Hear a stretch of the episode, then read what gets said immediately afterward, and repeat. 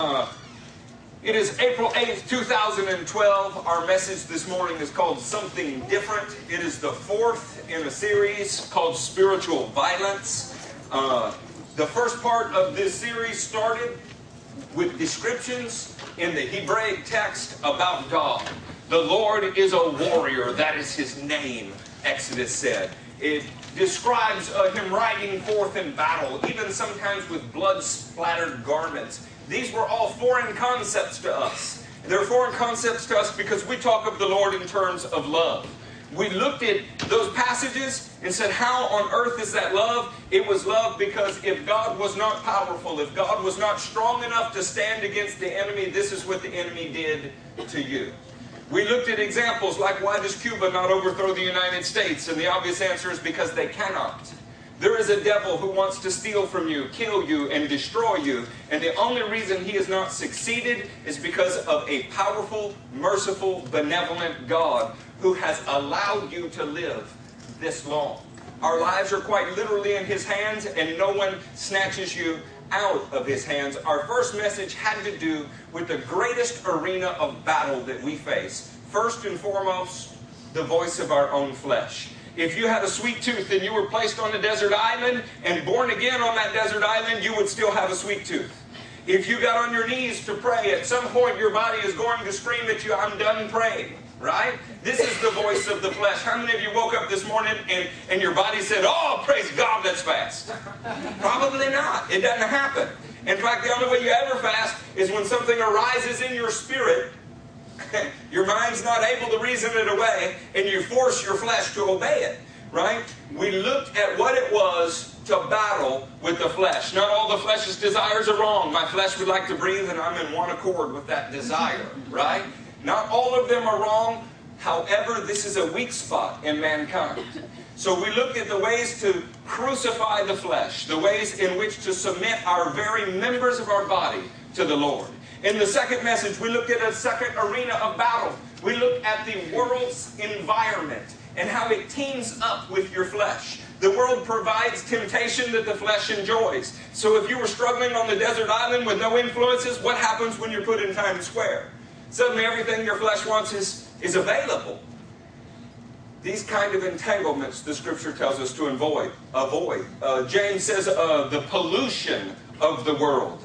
Well, some of it is polluting, and, and Paul said to Timothy, some is not polluting, it's simply entanglement. No soldier concerns himself with civilian affairs. He doesn't get entangled in them because he wants to please his commanding officer. So we looked at crucifying the flesh and dying to this world and this world to us.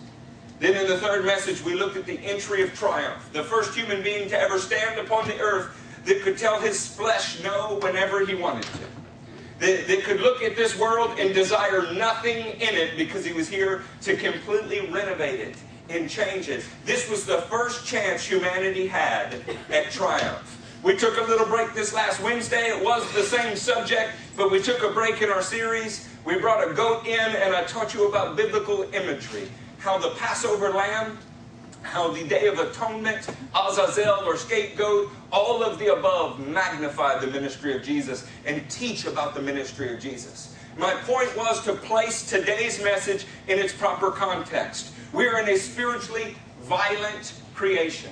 Kingdom of light is clashing against kingdom of darkness. The world was enveloped in darkness and God decided to do something about it. He spoke light into that darkness. Then he brought order to it. He numbered the days, one through seven. He gave a purpose to them. On the seventh day, we would magnify his name, we would honor his name. Then he put a man who was made in his image upon the earth and said, You subdue it. Another way to think of that might be you complete the work that I have begun and intend to complete in you. We know that man didn't do very well with that. But with the entry of triumph, Jesus said things like John 12. This would be John 12, 27. He said, Now my heart is troubled, and what shall I say? Father, save me from this hour? No, it was for this very reason that I came to this hour. Father, glorify your name. When your skin is on the line, the book of Job seems to suggest that the devil thinks there is no chance that you would do God's will over your own skin. You remember he said skin for skin. But when Jesus' skin was on the line, he said, Father, glorify your name. This is a man who has completely defeated the self preservation instinct, and all he wants to do is glorify God. Then a voice came from heaven I have glorified it, and I will glorify it again. The crowd that was there and heard it said it had thundered. Others said an angel had spoken to him. Jesus said, This voice was for your benefit, not mine. Now is the time for judgment on this world. Now the prince of this world will be driven out. This was a commission that was given to Adam. The, the commission to Adam was that he would go forth and subdue the earth, that he would multiply the presence of God, that he would spread all over the planet the goodness of what God had deposited in him. This is not what the first human being did. You know, I look at this week and more than once this week, someone who loves me pointed out a flaw in my life. This is a good thing. You want these. You want people that love you enough that expect you to get better. And as that happened, a sobering thing happened. I realized that every flaw that is found in me, I mean, nearly every one, and certainly the two major ones that were glaring at me this week, they're found in my children. Yeah. Mm-hmm. And can I blame my children for that? See, we're all passing something along. We're all part of the same diseased human stock. Despite all man's medical advancements, we still die. Despite all of man's enlightenment, we still sin and do it regularly. Despite all of man's advancements and achievements, conquering our flesh and the desire of this world and the satanic powers that manipulate both of those things. It's not something that we've mastered yet. And yet, this is something that God has called us to do. Jesus was the only human being that could say, Now it's time for the judgment on this world. Now the prince of this world will be driven out. You know why Jesus could say he would be driven out? Because he had no hold on Jesus. There was nothing in Jesus that wanted something of the world. There was nothing in Jesus that had compromised with some area of the enemy. The enemy had no leverage in Jesus' life. He said, But when I am lifted up from the earth, I will draw all men to myself. He said this to show the kind of death that he was going to die. We spoke about the crucifixion Wednesday, and I don't intend to talk a great deal about it today, but it is impossible to understand the resurrection and the solution to all of man's problems without understanding what the problems were. Today, people say, Yes, I was saved. They mean that they prayed a warm, fuzzy prayer at an altar. Nothing in their life changed, but they say they were saved. And then the question is, saved from what? Well, I, I don't know. I guess I'm going to heaven. Saved to what? Saved for what?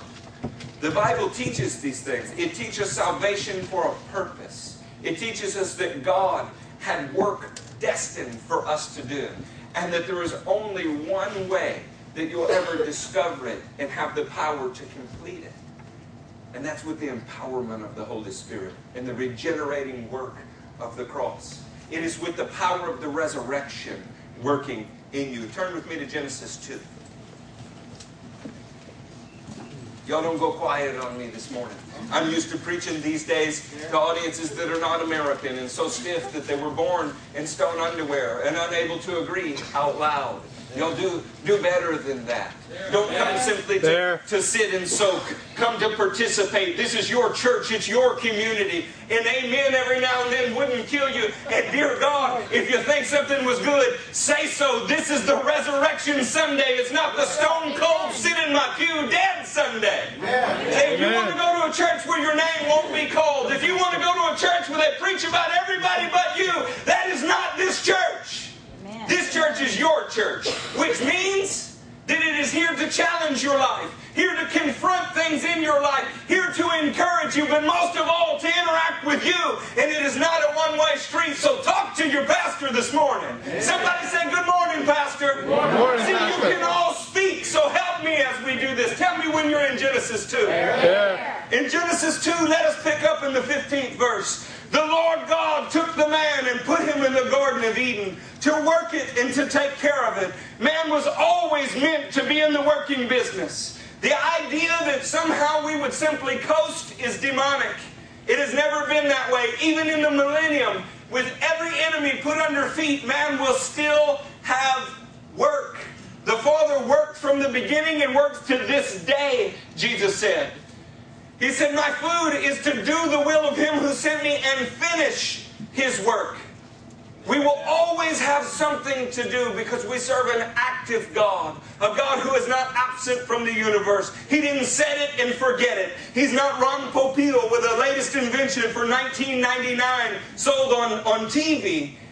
He is a God who is interacting with us daily. And friends, if you're going to interact with Him, it's the same way as interacting with me. We never sit in stone cold silence and simply call it reverence. If He had wanted that, salvation would be for the rocks. But it's not. It's for men. And we praise Him that He speaks to us. You know what He wants from you? For you to speak back, for you to walk with Him, to interact with Him. Not believe silently in your heart, but believe so loud it shows up in your lives. Yeah. This is the resurrection power of God, that a man might live differently, that his old nature would be crucified and a new nature would rise up. This is the promise of God, not to just believe there's an empty tomb, but to have experienced it because a dead body is left behind in your life too. My life is different, friends, and your life ought to be different too. If it's not, you're still in your sin regardless of what you believe. Man was put there to work it, and the Lord God commanded the man, You are free. Come on, say, You are free. Christianity is not about restriction. This was never the goal of God to simply give you a list of what you cannot do. The first words that God gave mankind was, You are free. You are free. The freedom came. It came with a cost. It came with a warning. It says, You are free. I'm not going to make you do anything. You are free to eat from any tree in the garden.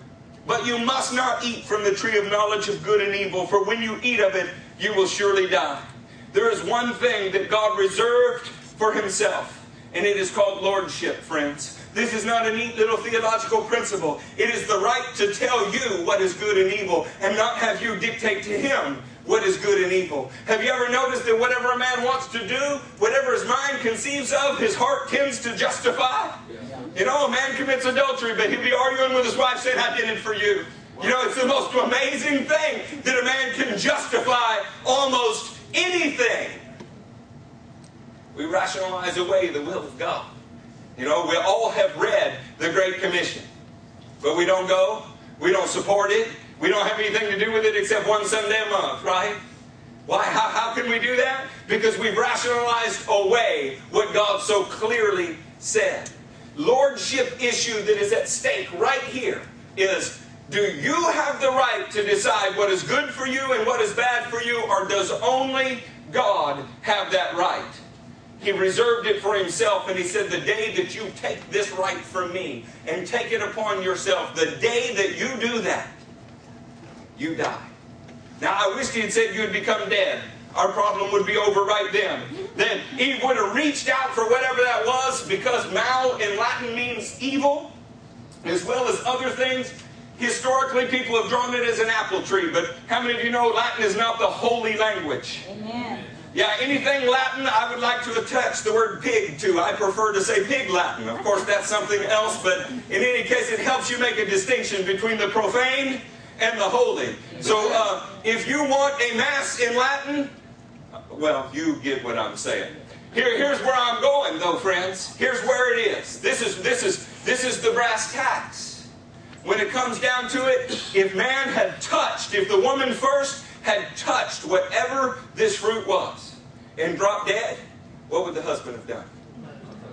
Lord, you give me another one? I got more ribs.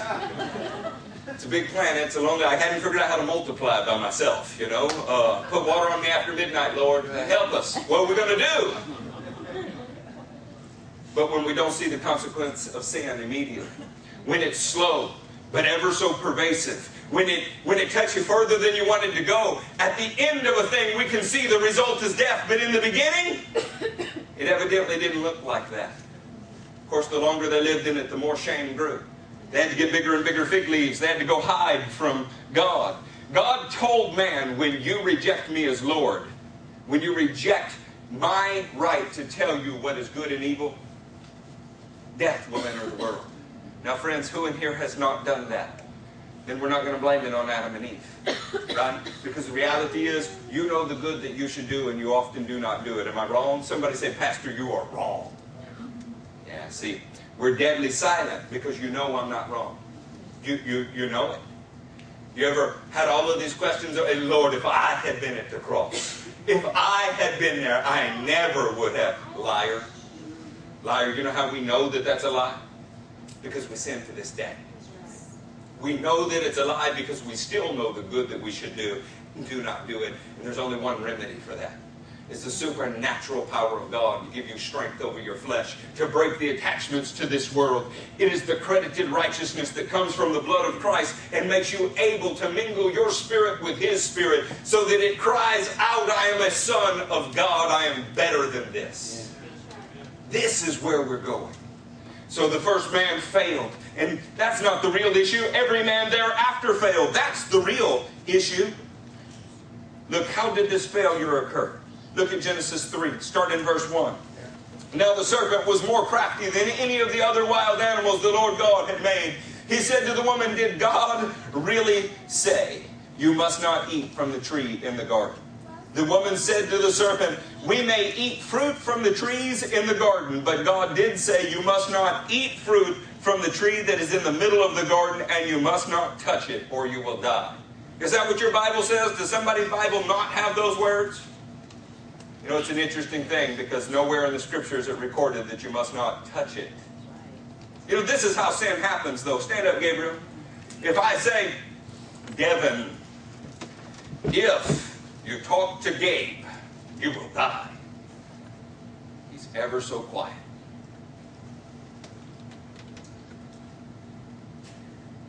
We touched him and nothing happened. Got close to him and nothing happened. He looks pretty normal. Kind of.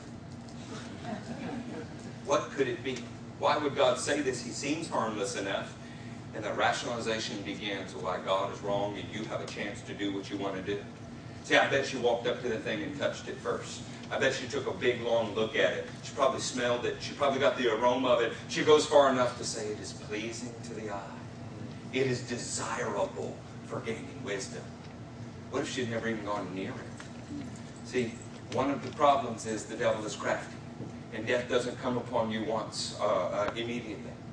It has a way of creeping in your life in 10 years into the process, putting you to death in a way that you don't relate to the original cause. You understand what I'm telling you?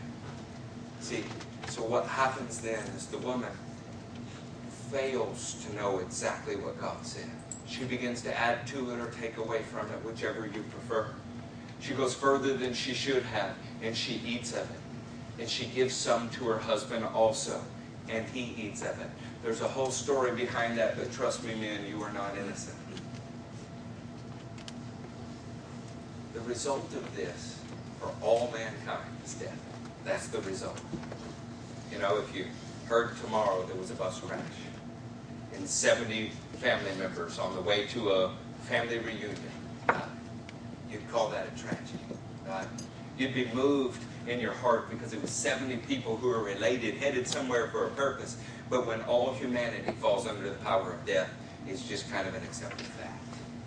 It ought to grieve us. It ought to hurt us. It is spiritual violence being done to us. The weakness in our flesh and the allure of the world, the devil used to take mankind captive to do his will so that Ephesians 2 can go so far as to say that the spirit of the prince of the power of the air, the prince of disobedience, is at work in people who are not saved. How could he say that? Because they have the same goals. They do what their father does. Even religious people, friends. What a terrible, terrible fate for those who were made in God's image. Those who were given a godly task to subdue the earth. Those who were supposed to be the liberation of the earth ended up in bondage just like the earth. Now the scripture actually declare, declares that the earth longs to be liberated from its bondage by knowing who the sons of God are. It says it in Romans 8. When death entered the world in Genesis 3:14, look at these words. So the Lord God said to the serpent, "Because you have done this, cursed are you above all livestock." and all the wild animals. You will crawl on your belly and you will eat dust all the days of your life. Now, I realize these days there are people that have snakes for pets. I'm sorry for you. That's not normal. But you don't lift up a rock. You don't lift up a rock and look at nasty things that are under it crawling around and say, oh, I want that in the bed with me. You know, so I just like to cuddle up next to a millipede, you know? That is not a normal human thing.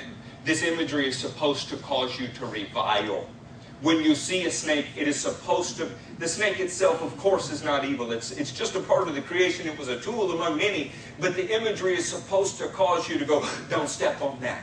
Don't get near that. Don't touch that. It has the power to kill you. This was the imagery of sin. But instead, we look at it, and just like some strange teenage boys, we want to play with it. We want to watch it eat. We want to build a cage in our room until it escapes from the room and your parents go crazy, right? Am I the only one that has seen people do this? How many of you, some of you have snakes in your house right now? Good, good. Get rid of them. Watch this. It has become a fascination and a spectacle, and what it was meant to be was a warning. Friends, that is metaphor. This is what sin has become around us. A spectacle, entertainment. We watch it in a glowing box on our, on our walls. We look at it all around us. We question none of it. Instead, we just put a Christian stamp on all the things of the world and we say, we want them, we just want the Christian version. There's no Christian version of sin. Guys, the Lord has to tell us what is right and what is wrong. And we have to take our stand where He does. And maybe you didn't know that yesterday. Maybe He didn't make something clear to you one day. But the moment He makes it clear, you know what He does? He holds you responsible for it that produces an ever changing, ever growing life. Something that you could even call a relationship. It's the difference between having a rule book that descended from heaven that you downloaded and having a relationship with the living God. In fact, you may even find out that something's okay for Zeke and is not okay for Keith. Something might be okay for Joel and is not okay for Dustin because we have a living God who knows you. He knows you and He understands you better than you understand yourself. Let me ask you, church, are you hearing what the Spirit is saying to you today? Yes. We have to break our fascination with sin. We have to break our love for the things of the world. And if you don't do it, then make no mistake, you imitate your Father rather than the Heavenly Father. This is how we know who the sons of God are. He who continues to sin has not been born of God. This is what First John says. It couldn't be any clearer. This snake was intended to be a symbol for all mankind forever of a creepy, crawly, nasty thing that would produce death.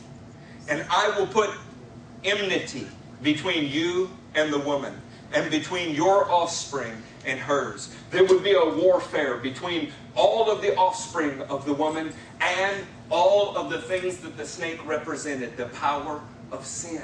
There would be a continual warfare. Well, let me ask you, saints, for some 6,000 years now, how is mankind doing in its battle against sin? Pretty miserable failures, huh? Not so good. I mean, we have war on a uh, sickening scale. I, I read on Drudge Report yesterday a man in Baltimore, and he was probably not doing good things. It was a St. Patrick's Day parade got punched right in the face. It knocked him down. Nearly a hundred people took out their cameras and videotaped him on the ground while the man who punched him in the face stripped him completely naked, stealing his watch, his wallet, his underwear, his socks. He woke up in the street completely naked in front of a hundred people. How are we doing with our struggle with sin? This is animalistic behavior. It is less than man was called to be Of course, when you remove all of God's influences from a society except His name on your money, then we kind of get what we've asked for? And everybody says the same thing. If I'd been there, it would have been different. I bet those hundred people go to church somewhere. That was that was just the other day. And you know what? It's getting hits like crazy on the internet because people are fascinated with sin. Fascinated with, not disgusted by it, not reviled by, fascinated with. We're supposed to be at war with sin. And I will put enmity between you and the woman, and between your offspring and hers. He will crush your head, and you will strike his heel. He didn't say mankind would crush your head. He said he, a very singular word that Paul picks up on in the book of Galatians, a singular seed. He will crush your head. There would be one that would come out of mankind, a star that would rise from Jacob, a messianic hope, the one, if you would. He would come forward and he would deliver mankind from the sin problem. He would be temporarily stricken, but he would be the crushing force. The very first time that I read to you about spiritual violence, I read to you from the Psalms where God said he would crush the hairy crowns of the wicked. In Psalm 58, where he said the righteous would bathe their feet in the blood of the wicked, and everybody went, ooh. But see, the Bible is a picture of warfare life and death struggle. And when spiritual powers struggle with fleshly powers, and all you have is flesh, you lose. You lose 100% of the time. Ask Sennacherib's armies, one angel killed 185,000 men. Ask the army of the Arameans that went against Elijah and Gehazi, and he blinded them with a word. Ask the man who tried to put chains on the Gadarene demoniac, and nobody could chain him because he was too strong. If all you have is flesh and you are fighting with spiritual powers, you lose. But there would come one. Here he simply referred to with the pronoun he, but in the original language it speaks of a seed, a singular seed. There would come one who would have head crushing power. He would be like the Lord. The Lord is a warrior, that is his name. The Lord is mighty in battle. That is Him. He's mighty to say, Horses and riders have been cast into the sea. The Lord is mighty, they would sing. There would come one who would be like Him, a warrior from of old. Someone who was strong enough to do what you could not do. You know who understood this? Adam understood it. You know how he understood it? Her name had simply been woman. That's all he called her, but in the 20th verse, he named her. In Hebrew, you name somebody according to their function. It's like the old Indian names. Stands with a fist is because she stands with a fist. In Hebrew, if you have the name Judah, it's because your mama thought you were a joy or your daddy thought you were a joy. He named her. What was the first woman's name, friends? Eve. Eve. It means mother of all the living. What a strange thing. You're getting your death sentence. You're being told you will die and you turn to your spouse, your lifelong eternal partner, and you go, oh, your name is Eve. You will be the mother of the living. He understood something that the powers in the heavens didn't even understand. He understood that from her body would come somebody who would crush this sinful power. Somebody would come from her body that would do what he had failed to do. Isn't this the hope of every husband Amen. and wife? that their children would do more than they could do. Now in America it's been twisted. We want our children to have more than we ever had. We want them to possess more than we ever possessed. This is a corruption of the call of God that says, I want you to take the kingdom further than I could. I'm hoping you will be the one that will crush the enemy. Amen. I named my firstborn Judah. And I named him Judah and took him to a school here in Sugar Land. And the little Jewish boy said, You're Judas Maccabeus. no, no, he's Judah, the fourth of Israel, you know? Now, my kid didn't know how to say that at the time. But why did the Jews love Judas Maccabeus? Because when their kingdom, the Hasmonean dynasty, was under pressure from Antiochus Epiphanes and the Syrian powers, he stood up and did what nobody else would do. He went to war with them and beat them. See, the Hebrews understand a peace that comes from the strength of God working inside. It, it's, it's not the oppressive force of Islam, it's the liberating force of Judaism. And friends, Jesus is the King of the Jews. He is a warrior in his very being. He's from the fabric of spiritual warriors. Now, he could look Pilate in the eye and say, if my kingdom were of this world, my people would fight. Because he didn't come and intend to do a battle with flesh, friends. Came and intended to address the real issue. There were puppet masters in the heavenlies. There were sinful masterminds, architects of man's demise. And he intended to deal with them in a very public fashion. man has not just the problem of death, we have another problem. Look at Genesis 4. As we understand the problems, perhaps we will begin to understand the solutions. In Genesis 4, look at the sixth verse. Then the Lord said to Cain, Why are you angry? I bet he was angry as a murderer. The Lord said to Cain, Why are you angry? Why is your face downcast? I wonder why Cain didn't look at the Lord and say, You don't know my heart. No one knows my heart. Religion's a private matter. How dare you judge me? Just because I'm not smiling doesn't mean that I'm not happy. You know why he didn't do those things? He'd not been taught to lie by an American pastor. Oh, well, there's a joy and there's a. Look, friends, I don't care what you call it. If I can't see it, it's not there. Amen. Let's just say it. Paul said the same thing to the Galatians. He said, Who cut on cut in on you? You're running a good race. What happened to all your joy? You show me people who cannot get joyful, we'll give you a lemon award. You are not living the life that God called you to live. You know who apparently had some days this week that were not as joyful as they should be? Hmm. Me. But somebody loved me enough to tell me. What do we do, friends, when somebody loves you enough to tell you you are not living up to the standard God called you to. What do you do? You repent. It's the pathway to righteousness. If you hate correction, Proverbs 12 says something you don't want your kids to hear. It says you're stupid. I didn't say it, it's the NIV. If you think that's non inspired, then I will show you some words in King James that you will think are equally uninspired. Yeah, if you don't know about those translations, then you don't know what I'm talking about you should love it because we want to do better tomorrow than we did today. Yeah. We want the Lord to show us the right way for us to live. Yeah. Then the Lord said to Cain, Why are you angry? Why is your face downcast? If you do what is right, will you not be accepted? But if you do not do what is right, sin is crouching at your door. It desires to have you, but you must master it. The power of sin is personified here. No longer typified by the snake, just personified as sin. It wants to enslave you, master you. Your flesh is drawn to sin the same way that a moth is drawn to a flame, the same way fish is drawn to water or white to rice. Your flesh loves sin. And the reason that it does is because we were born corrupted. Wicked people sin like a plant growing in its native soil, the Bible says. So something has to happen.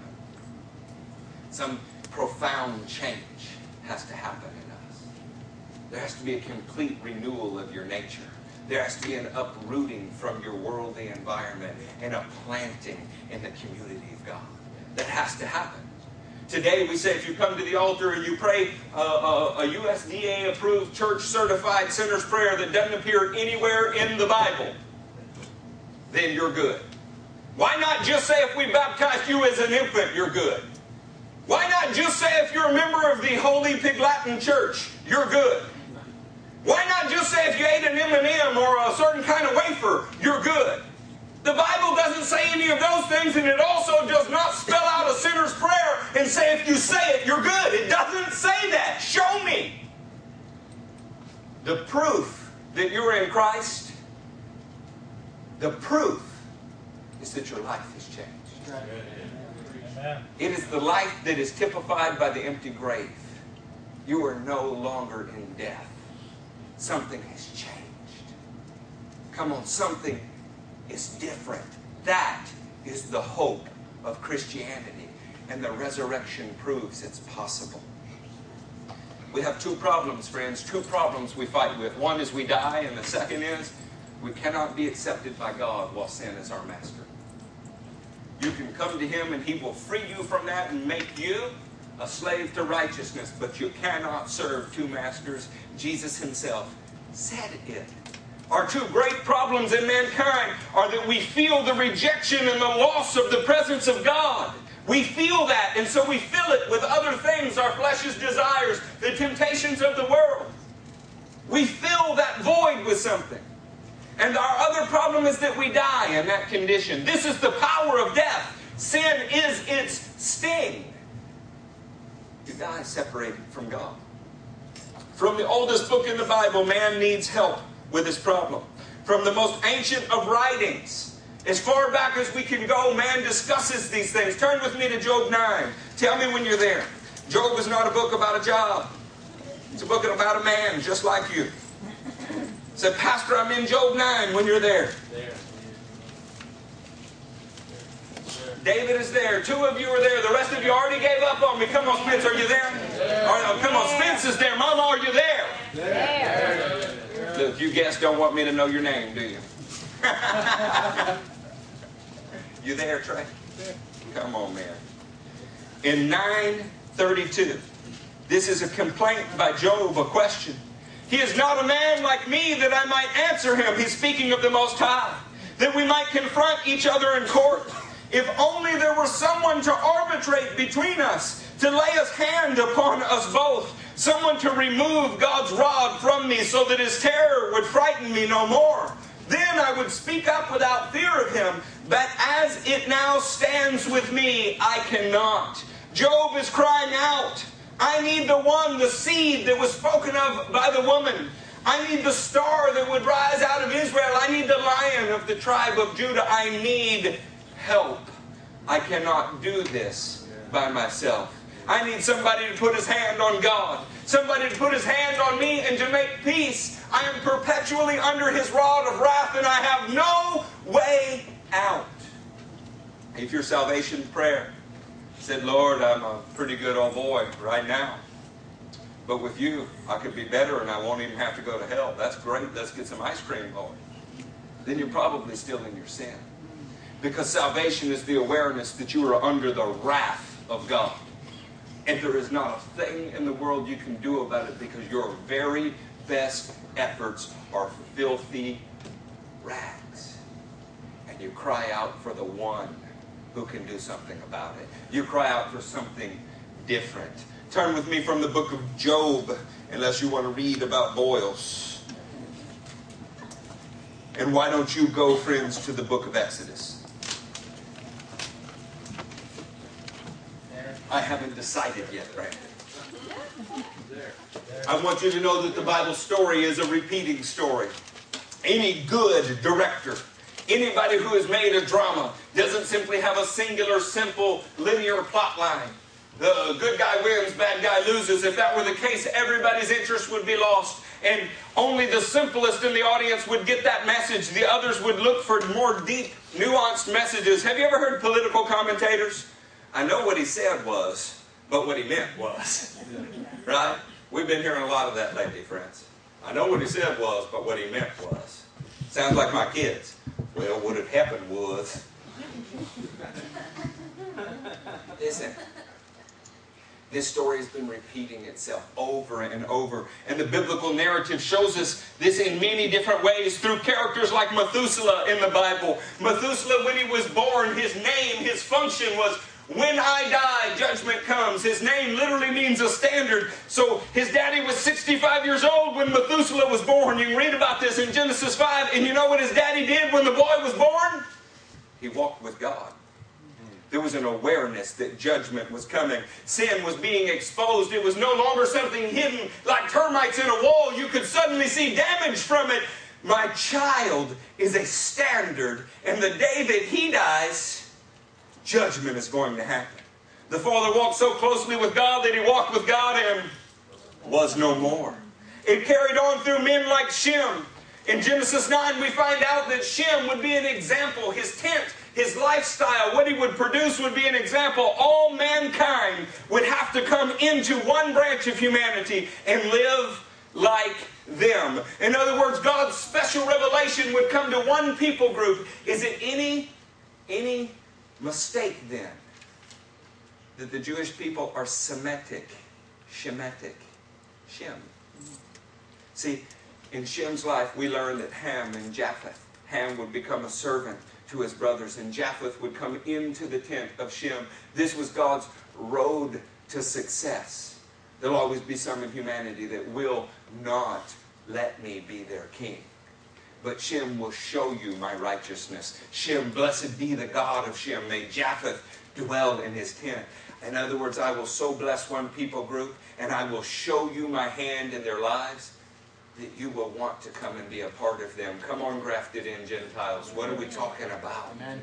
You know what's wrong with calling today Easter and, and our Christmas celebrations and everything else? It's not that there's something inherently evil about the way that we do it. It's distracting from the pattern that God laid down for us. When you call it Easter and you don't even know there was a Passover this week, you don't know that today is actually a day where we would celebrate the Feast of First Fruits, we miss the pattern. I'm not uh, here to turn you into Jews. Isn't this crazy? If you love the world, we still call you a Christian. If you love the Jews, we call you a Judaizer. What is wrong with our society? I love the Jews because I love the Jewish king. I love the Jews because I love the pattern that was laid down. It teaches me. In Shem, we found out that all humanity would have to have to move into one humanity, part of humanity's revelation. When we got to Abraham, we found out that a faithful father would have to be willing to sacrifice his son and even be willing to believe that God would raise him from the dead. How about Joseph? By the time we get to Genesis 50, Joseph says, When you go up out of this place, Egypt, that symbolizes slavery, bring my bones with you.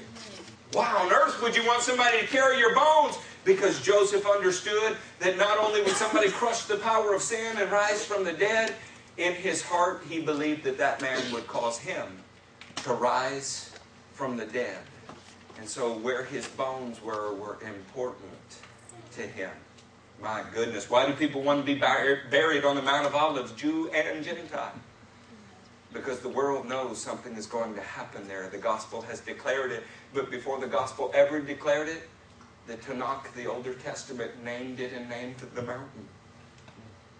By the time we get to Melchizedek in Genesis 14, we find out that there's a priesthood greater in the heavens than the one that is on the earth. By the time we move into Moses, we find out that a prophet would come, a prophet who would hear from God, a prophet greater even than Moses, and he would bring a deliverance to the people. When we see Joshua arise in the book of Exodus, we find out that there would be a heavenly method of salvation who would come and do battle with the enemies of God in the deepest, lowest places, he would go to war with men like Amalek for your safety. First John says the reason the Son of God appeared was to destroy the devil's work. As we move through men like David's life and we see what happened, we see that there's a cycle of warfare, a cycle of praise, and that the two could go hand in hand, that you could have a smile on your face and be a man of peace and yet go to war with the enemies of God. Because if you didn't, they enslaved your people. Come on, this is the heart with which we're supposed to beat in our chest. Yes, we're happy. Yes, we love the people around us, but we are intensely serious about what would enslave them. And we are willing to fight to protect the sheep. Come on now. Do you want a daddy that can only give you kisses? Or do you want a daddy that will protect you from a wolf that's trying to enter your house? Mm-hmm. Come on, ladies, what beats in your chest? Do you want a knight in shining armor or do you want a daffodil that simply sprays you with perfume? What do you want? Why do you think we're called the bride of Christ? We're called the bride of Christ because we all have the same basic need. We need His protection. We need His affection. But we cannot get one and not the other. They come as a package. The Lord is a warrior. When we moved on from David, you see men like Elisha. Did you know that Elijah was promised twice the anointing of Elijah? In any way you count it, whether you say that Elijah did seven miracles or you say he did eight miracles, I mean, these are things theologians debate about. No matter what you say, when you look at Elisha's life, you do not get twice the number. You always come up with one short. Isn't that crazy? Say, what's wrong, God? You can't do math? Except one day, while some Moabite raiders were entering into Israel, 2 Kings 13 says, they threw an Israelite's body into a tomb. And it happened to be Elisha's tomb. And when that body touched his bones, 2 Kings 13, 20 and 21 says, it came to life. This was a message. It was a plot spoiler. It was a, a hidden message to people that could see. It said, even if it takes a resurrection from the dead My promises are yes and amen. I will never let one fall to the ground. Come on, my friends. Even if it takes a resurrection from the dead, my will is always done. Elisha didn't see it in his lifetime, but he saw it in his life. Come on now, because I am the God of Abraham, Isaac, and Jacob. He did not cease to be. His bones were there and his spirit was there, but there will be a uniting of them, Paul said a glorified body. How do we know these things, friends? Because He, He has come. This is how we know. A young man in our church service today prophesied the words of Jonah from the book of Jonah. In Jonah's life, we see that it might take three days and three nights, and he might be a long ways from being able to see him. Whether a whale swallowed him or he was in the heart of the earth, three days and three nights would make all the difference in the world we saw a sign of Jonah. This morning we're here to celebrate the sign of Jonah. Yes. In the nation of Israel's culture, God began to reveal how He would answer the problems of acceptance and how He would depend upon a ransom being paid. Are you in the book of Exodus? Yes. Turn to Exodus 30. Oh, the brother is so fast. I'm going to get you to come up here and turn my Bible. Mine needs a new transmission. I think fifth gear is out. In Exodus 30, look at the 11th verse. Then the Lord said to Moshe, When you take a census of the Israelites to count them, each one must pay the Lord a ransom for his life at the time he is counted. Then no plague will come on them when you number them. Each one who crosses over, say, crosses over. Crosses over. Each one who crosses over to those already counted is to give a half shekel according to the sanctuary shekel, which weighs 20 gerahs. The half shekel is an offering to the Lord. All who cross over. Those 20 years old or more are to give an offering to the Lord. The rich are not to give more than a half shekel, and the poor are not to give less when you make the offering to the Lord to atone for your lives. They actually took the camp of Israel and they divided it into two sides. They called one side the living and they called the other side the dead. And when you paid a ransom and crossed over, you moved from the side of death to the side of life. To be outside the community of Israel, a nomadic desert people at the time, was to be outside of provision affection and protection. And it was as good as death. But you could pay silver redemption and move from death into life. This was the Lord of hosts trying to tell us that He would come and pay a price for us to move us from death outside the people of God to life inside the people of God. Turn with me to John 5.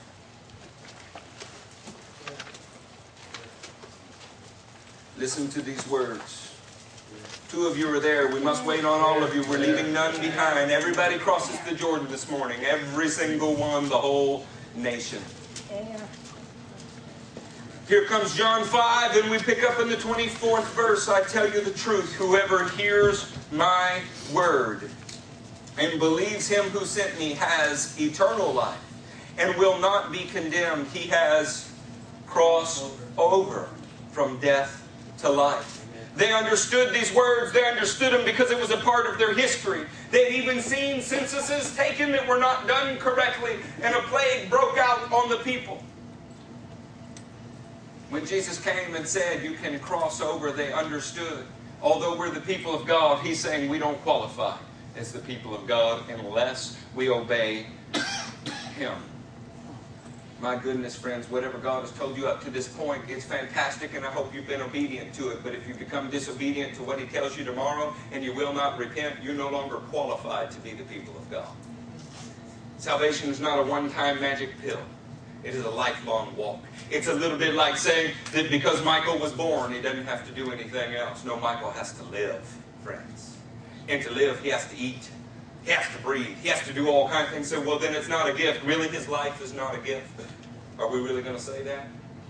The fact that you could be born in the kingdom is a gift, a gift you never could have earned, but you must walk in the kingdom. Faith produces obedience, and without obedience, you have no faith. Every chapter of the book of Hebrews, the people who gave us the culture and language of the Bible, has a warning against falling away. You know why? Because every member of the nation, save two, did fall away. Yeah, they left Egypt. Paul even reminds us of this. They followed the leading of the Spirit. They were baptized in the Red Sea. The Spirit was the cloud by day, but they did not inherit what was promised, and their bodies fell in the desert. But two had a different spirit. Two out of the nation. Come on now. We need something different. We need something different than wholesale failure, wholesale acceptance and fascination with sin. We need something different. A ransom has been paid. Look at verse 25. I tell you the truth, the time is coming and has now come when the dead will hear the voice of the Son of God, and those who hear will live.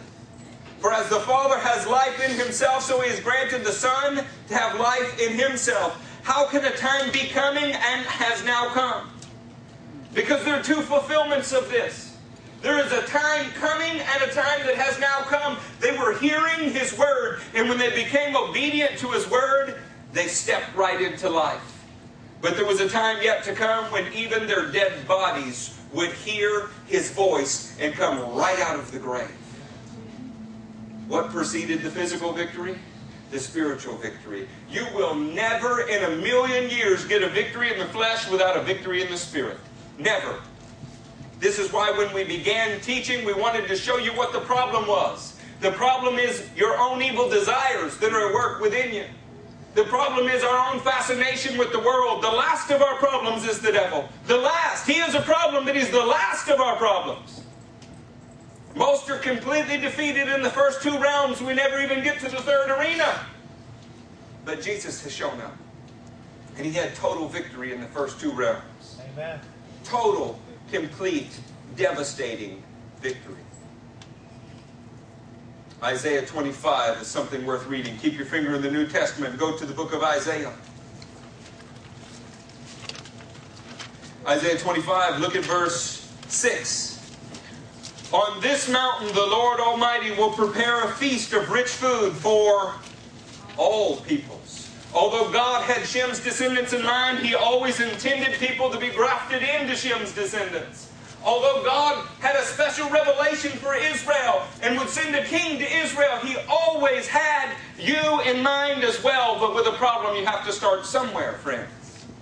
On this mountain, the Lord Almighty will prepare a feast of rich food for all peoples, a banquet of aged wine. Sorry, Southern Baptists the best of meats and the finest of wines. On this mountain he will destroy the shroud that enfolds all peoples, the sheet that covers all nations. He will swallow up death forever.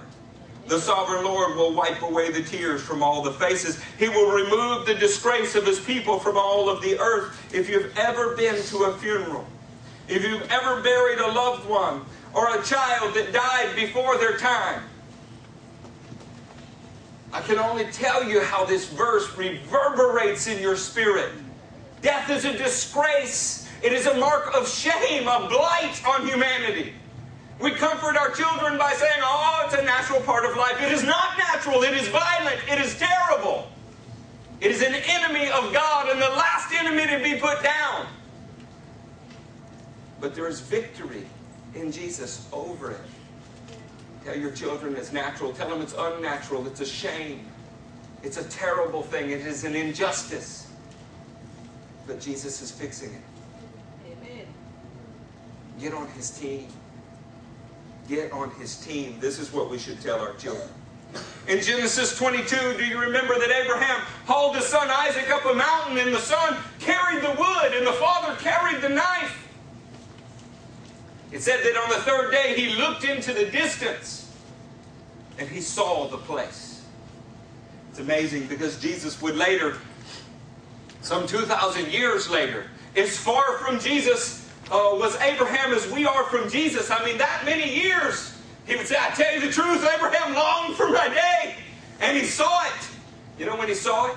when he took his son to a region, looked up, and he saw Moriah, the region of Moriah.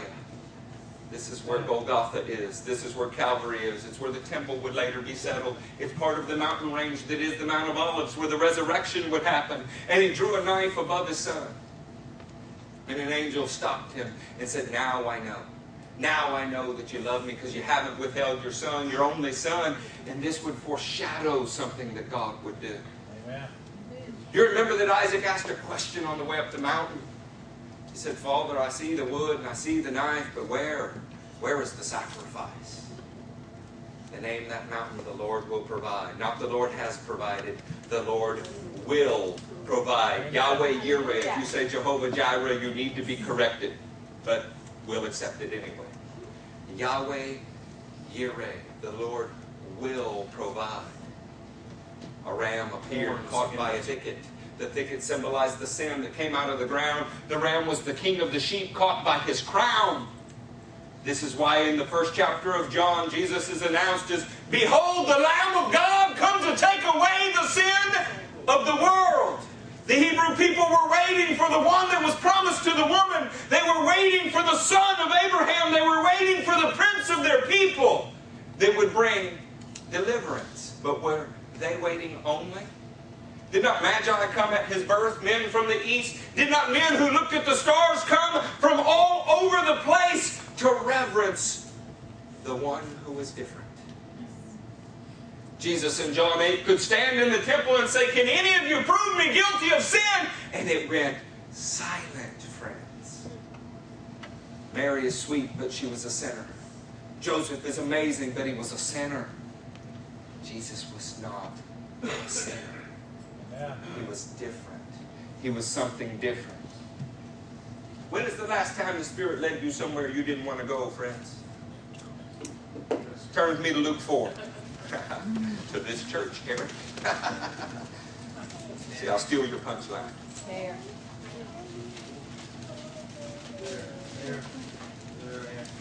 There. The Pharisees heard that Jesus was gaining. I'm in John 4, Luke 4 say.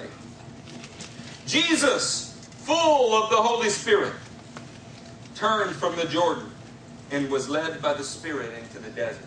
It's an amazing thing. The Holy Spirit tends to lead you places your flesh would not want to go. Is this a hand? Ronnie, is this a hand? No. It looks like a hand, doesn't it? From a distance. If you suffer from myopia or, or, or whatever some vision impairment, and this were standing up in the distance, might you mistake it for a hand? What do you do when somebody says, Hey, I'm the Son of Man? uh, aren't we all? What's different about you? You ever seen a shark attack something? I mean, am I the only one watching Shark Week? In my house, it was a staple. My parents were divers, and, you know, I mean, we saw the same recordings year after year them all each time. Shark will circle something in the sea. And every once in a while, when it's not sure what it is, it'll bump into it and see how it reacts. This is what's going on at the temptation. He looks exactly like a man, just like this glove looks like a hand. But every man that he had ever encountered at any time before, even when it looked strong, it looked exactly like God. It looked like something made in God's image. He could dangle something in front of it, and it would bow to it. He could appeal to its flesh, and it would crumble before him. I mean, you name me a man of God in the Bible, and I'll, I'll tell you a sin that the Bible records that they did. Moses struck a rock. You know what David did, right? Everyone bowed to him. They looked like God, but they didn't act like God. So the devil shows up and says, You're hungry, aren't you? If you're the Son of God, why don't you turn these stones into bread? But God had reached his hand down into the glove. God Himself had so filled the human being. Jesus, full of the Spirit, went into the desert. Come on. So when the devil says, turn these stones into bread, he got something he didn't expect. He got a bam right in the face. The word also says. Man does not live on bread alone. Three times the devil tempted him the same way he tempted Eve, but God had put his hand down into the human suit and he was receiving something he had never seen a church on offense, brother. A man who came to hand him his head, not bow like some daffodil. Amen. He came for a. Come on now. What was different about Jesus? Is it just that he didn't yield to his flesh? Is it did, that he didn't didn't love the world? All those things are true, but why didn't he? Because he was so full of the Spirit of God. In fact, when we think about this temptation, we probably probably should remember that John 3 says this. This is John 3 31. The one who comes from above is above all. The one who is from the earth belongs to the earth and speaks as one from the earth. The one who comes from heaven is above all. He testifies to what he has seen and heard, but no one accepts his testimony. The man who has accepted it has certified that God is truthful. For the one whom God has sent speaks the words of God. For God gives the Spirit without limit. Come on, say unlimited. Unlimited. Spencer, how far can you throw a football? 50 yards. About 50 yards. Watch, I'm going to throw one about five feet. Can you throw that football 50 yards? What's wrong? It looks like a football. Is it a football, Spencer? It's, a, it's got laces on it, doesn't it? it, it has got two ends and it's got a stripe. It's, it's, it's a football, isn't it? Why can we not throw this one 50 yards? Why will it not do what it is designed to do? It's missing something, isn't it, friends? It is missing something. It is not filled. It needs a Holy Ghost injection. It needs life. It needs something inside of it. It needs to be filled with something other than itself. Man, before you feel something, you have to have to make room for it. You have to circumcise a heart before it can be filled with the power of God. You have to make room for something. Amen. Jesus made room. He cast out the desire of his flesh. He cast out the love of this world. He made perfect room for the power of God in his life so that with every breath that he took, every moment in his life, he yielded to the power of God. And what is happening is he's getting more and more full so that he can do what God designed him to do. How many pumps is this going to take? How many? I have no idea, friends, but I know that the Lord Almighty will fill you with as much as it takes because He gives the Spirit without limit. How much do you want? How much do you want? Because He's given without limit. How much does it take? I don't know. I want all He has. Three temptations were given Jesus. How many have been given you? Only three? How much spirit do you need, friends? What's it going to take to hit the mark? Come on now, would you rather throw this football than the other one, Spence? God said to Jeremiah, You are my war club. Man, a war club with blunted edges does not work. A war club needs to be built for war. Come on, church. Whatever it takes. How long is he going to keep pumping? I have no idea until it feels right to do what it was called to do. Come on, we can sit in paralysis. We can say if the Lord wants it done, He'll do it. But He's called us to do it, and He's trying to fill you. But it's hard to get something in a little confined space. It's hard to get something in there where you didn't want it, where you didn't make room for it. In fact, the Bible says that sin's deceitfulness will harden a heart. Nicodemus' heart was hard, so he came and he argued with Jesus. He came and questioned Jesus, but his heart began to soften as he heard the words of Jesus, so that he went and took a tomb with Joseph of Arimathea, and he carved out of stone a place for Jesus because Jesus had carved out a place in his stony heart for him, so that we had now a ball that would do what it's supposed to do a glove with a hand in it, a man filled with the power of God. As long as it takes, whatever it takes. So we can sit and argue whether you get at, at, at salvation all the Holy Ghost you'll ever get. Or we can argue about a second experience. We can say that it has to do with tongues or doesn't, or prophecy or it doesn't. Friends, I want all there is to have. Amen. I want all of that warrior inside me that I can possibly get. How many miracles in the Bible are preceded with, and then Peter full of the Holy Spirit, and then Paul full of the Holy Spirit? How much do you want? You want an empty grave? Get a full heart full of the Holy Ghost. Because the nature that is in us and God's nature are at war, and He will change your nature. Why did Jesus have victory over the world? Why did He have victory over His own flesh? Because He had the divine nature of God without limit. He could look at somebody and say, I am the resurrection and the life. Whoever believes in me will live even though he dies, and whoever lives and believes in me will never die. And then say, Do you believe this? Yes. Come on, church. A lot of people say yes, but they don't live like it. At least the man in Mark 9. At least the man in Mark 9, he was honest. He said, I do believe. Well, help me in my unbelief. What do we need help with? We need His Spirit to show us His kingdom.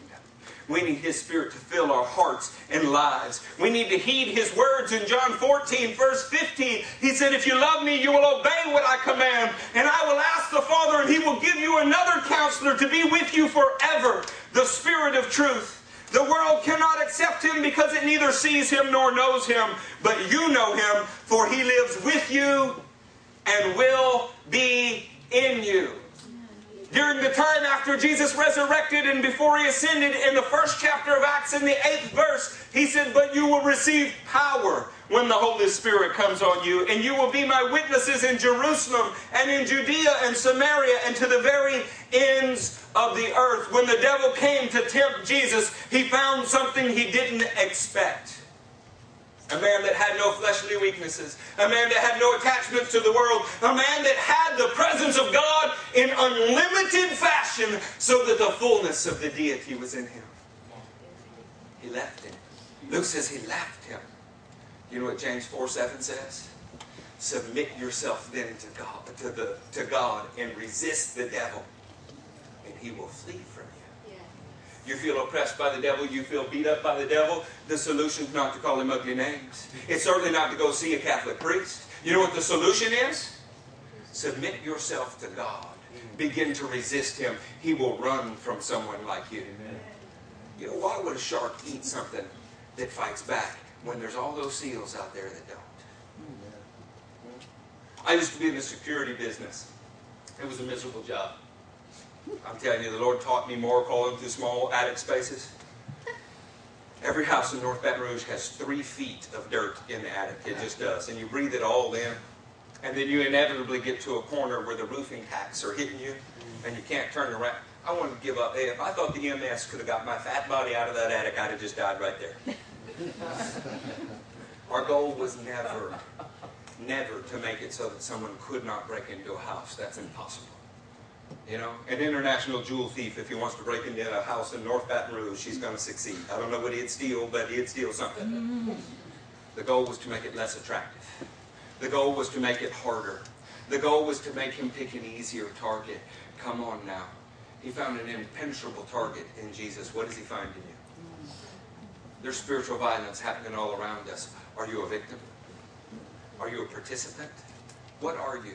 Maybe you're just an easy target the resurrecting power of the living God is available for us. I don't want to teach everything that we could possibly teach, but I do want to tell you this. Hebrews 7, verse 16 says something. If you beat me there, read 16 and 17. If I beat you, I beat you there. I'm sorry. See, Dustin, my Bible still got something in it.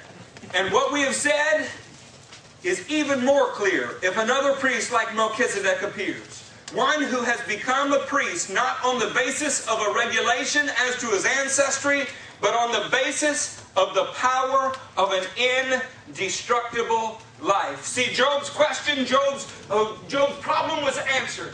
Someone laid their hand upon God and laid their hand upon man, and they proved that they were who they said they were by coming back from the dead, laying down their life and picking it back up again. Can any of you do that?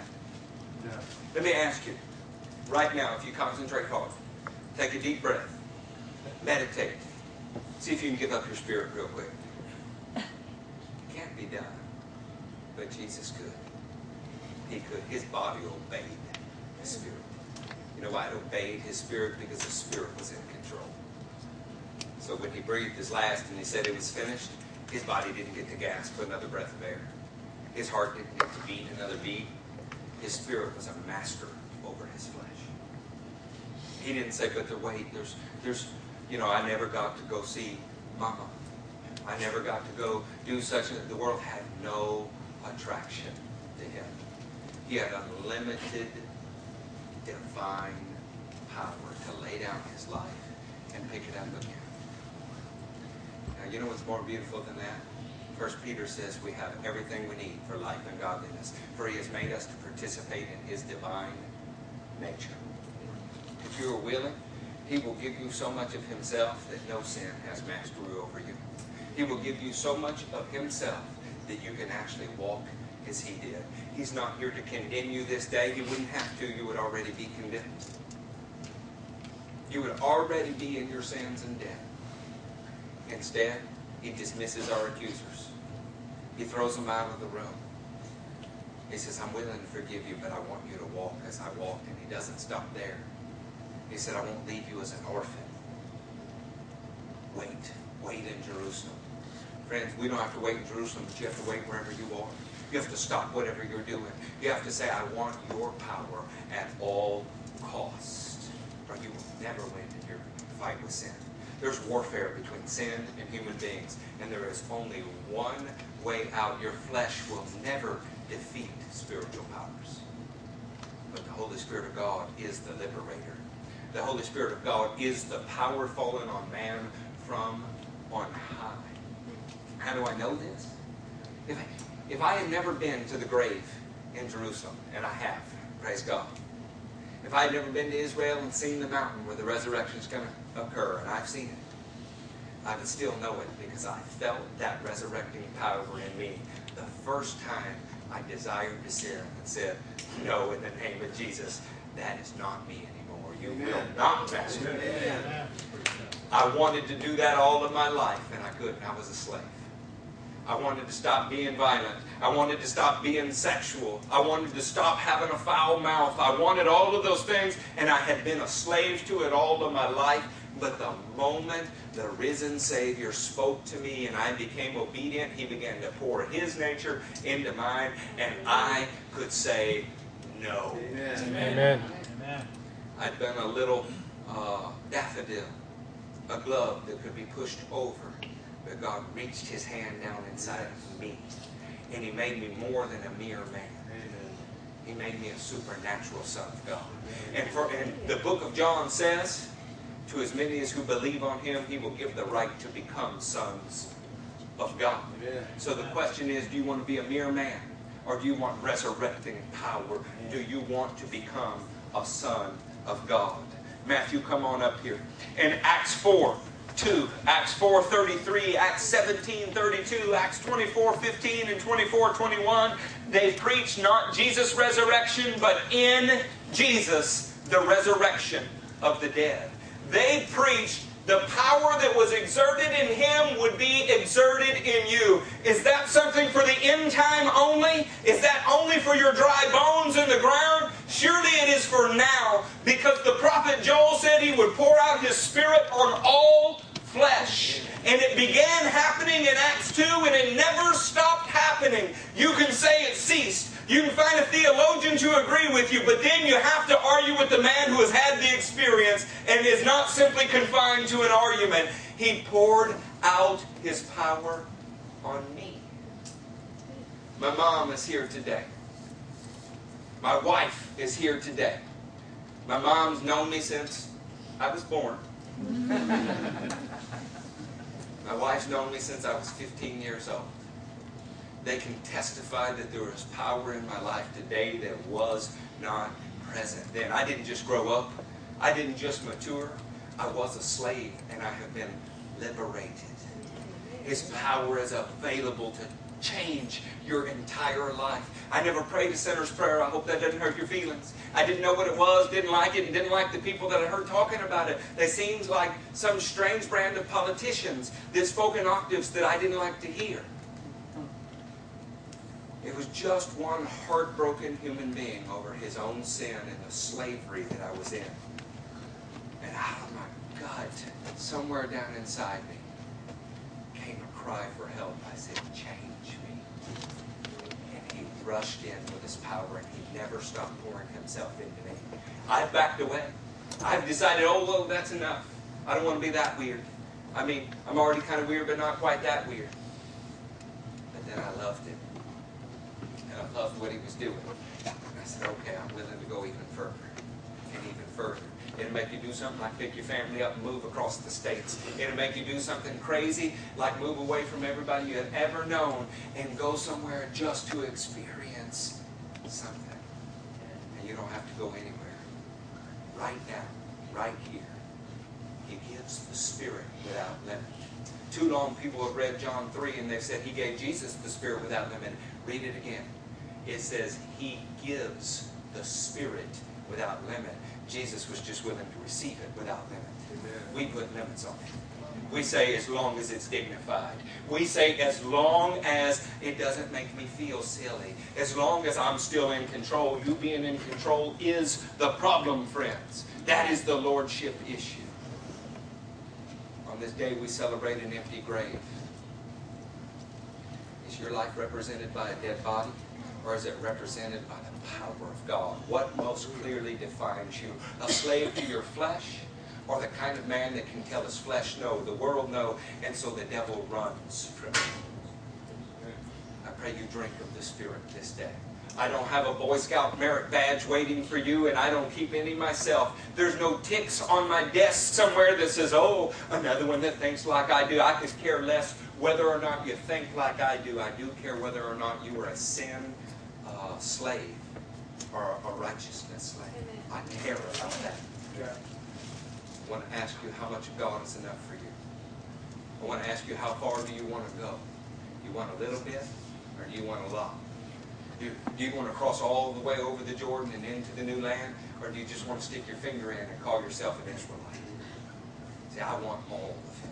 I want all there is to have. And if that prophecy, I want to prophesy. If it's working miracles, I want to work miracles. If it's praying in languages I don't understand, then I want those too.